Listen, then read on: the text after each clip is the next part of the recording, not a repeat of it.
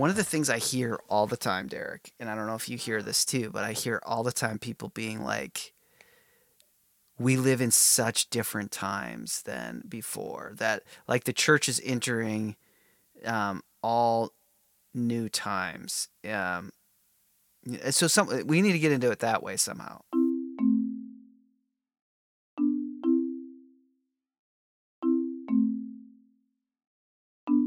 so there's this interesting book called the decadent society by ross uh, and you know let me be you know really honest and upfront because I know some people probably read his stuff in the New York Times and find him really super annoying, um, and and I don't have any kind of bias towards him in that way. Um, but I found I found some elements of it really interesting, and and because of kind of what you're saying, Derek, and hearing around the church people talking about how the 21st century is so different and so wildly different, he has this very alternative thesis, and and I'm a little bit. Uh, this is a little bit arrogant because he's a journalist, obviously, and I, I feel like, eh, I don't know if I trust journalists writing about you know their cultural critiques as much. Like you know, who am I with snooty? He's not from the Frankfurt School, is what you're saying. He's not from the Frankfurt School, so can I? Yeah, and he's he's not from continental Europe, so can I really like him? But uh, I found the I found the book really thought provoking because his argument is we are not much has changed. His larger argument is like the world that we're living in is not that different. And so his he has this chapter in the middle of the book that he he does the whole back to the future thing. You know, remember Back to the Future, obviously everyone knows, 1985, and Marty McFly goes back in time to 1955 and it is just, you know, you watch that thing, it is a radically different world. 1955 and 1985. Like, you know, it's all set up to be incredibly different. The movie was so popular because, of course, you know, people remember how different those worlds were. There were a lot of people in 1985, 1986, 87. Baby boomer nostalgia in full effect. Yeah, well, really, in the and really the baby boomers' parents were still around and still going to movies and, right. and things like that. You know, so they remembered growing up in the 19, um, you know, like parenting and through the 1950s and you know um, you know baby boomers too were almost too young to be Marty McFly in 1955 you know what I mean? Um, they would have to be the really really really old baby boomers. But his point is you know that it was 2015 that it was the 30 year anniversary of that movie which meant that in 2015 it was he went 30 years back in time, that would be 30 and Back to the forward. Future Part 2, we were promised hoverboards and self-drying jackets and lacing Nikes and all that. Yeah, there, there, there's part there, there's part of that. Um, and when you just think of 2015 compared to 1985, things are his his point and I tend to agree with him on this is things are not that different. And of course some things are like your cell phone, the streaming service, the access and availability. You know, there's a little Rosa kind of point here. The availability of all the media and all those SNL episodes are it's that's radically different. But his point is really the the the the advances we've seen have only been around kind of entertainment the tech, technological advances have really been about kind of forms of entertainment and communication as entertainment. That when you think of like larger art forms, when you think of structural societal issues, it's not that different. That we are actually in a stagnating a, stagnant time where we're seeing less and this is what he means by the decadent society that we even even what drives us to bring out bring up changes tends to be about how we might entertain ourselves more, how we might have more access to more TV shows and more music, not really some great exploration out into some unknown world.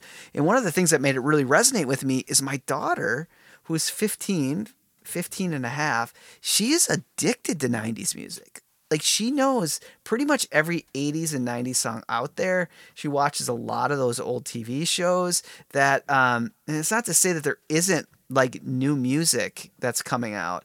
But I do think it is really kind of fascinating that it's not that different. There's not a whole different way of life. And I guess to put this in even Taylor language, that 1955 to 1985 was so radically different because you did have at the end of the 1960s the dawn of the ethic of authenticity, the dawn of the age of authenticity. We are still fully in the age of authenticity, and that's become radicalized and that's become more combative and people are resisting it in certain ways and affirming it in other ways or you know whatever but we haven't found a different way of actually being we're, we still are kind of driven by a more kind of therapeutic authentic way of life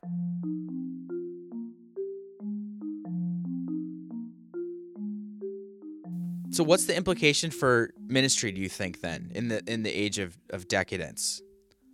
If if things haven't changed if things haven't changed maybe as much as as we would think other than those maybe entertainment and communications factors, why does being a pastor feel different or maybe does it is it not different and we just haven't been around the block enough to where we don't know and we just keep talking about how different it is?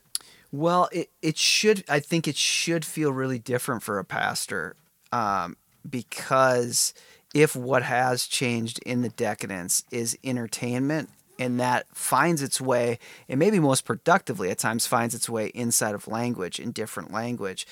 As a pastor, as a minister, um, I mean, your main medium is language, um, especially especially a kind of moral form of language.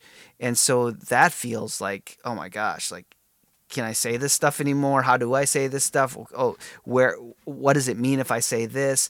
Um, so that's there, and then just this deep sense of like people have so much access to so much decadent, the decadence of so much information through entertainment that um, they that that in many ways. I mean, this that what you do becomes even more and more muted or drowned out in all of that. So that that does feel huge. Like you know, eh, talk about the monoculture or whatever, but there was still a kind of sense like, well, Sundays were still for church or something like that. And, you know, there was still a kind of sense that like Seinfeld was only on Thursday nights at eight o'clock or whatever, you know, like now that's not true in any way. Like there, this stuff is just available to you at, at all at all moments. So it's easy to feel I think it's easy to feel like wow this has really changed, but maybe it's because maybe it's because not maybe it makes all sorts of sense that um, decadence and religious formation decadence and spirituality would would would in some sense overlap or be be bumping up against each other around the same space or something. So um, I guess w- one of the things that it might help us do is that when we think, oh, everything has changed so radically, everything has changed so radically, that uh, we don't think there's any resources in the past.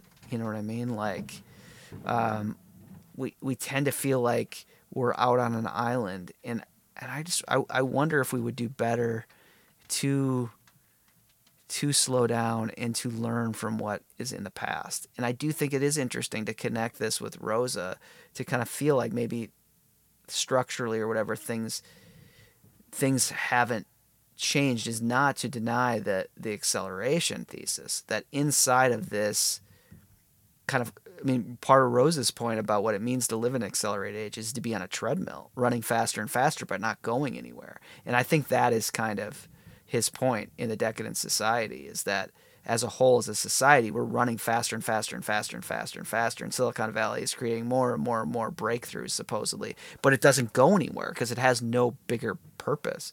And so I guess it ultimately reminds the pastor that at the end of the day, she needs to speak towards a deeper purpose for the human spirit, for the human being, that there's a deeper sense of, of what life is for, of what we should search for, um, both as societies and as communities and um, as families and as persons.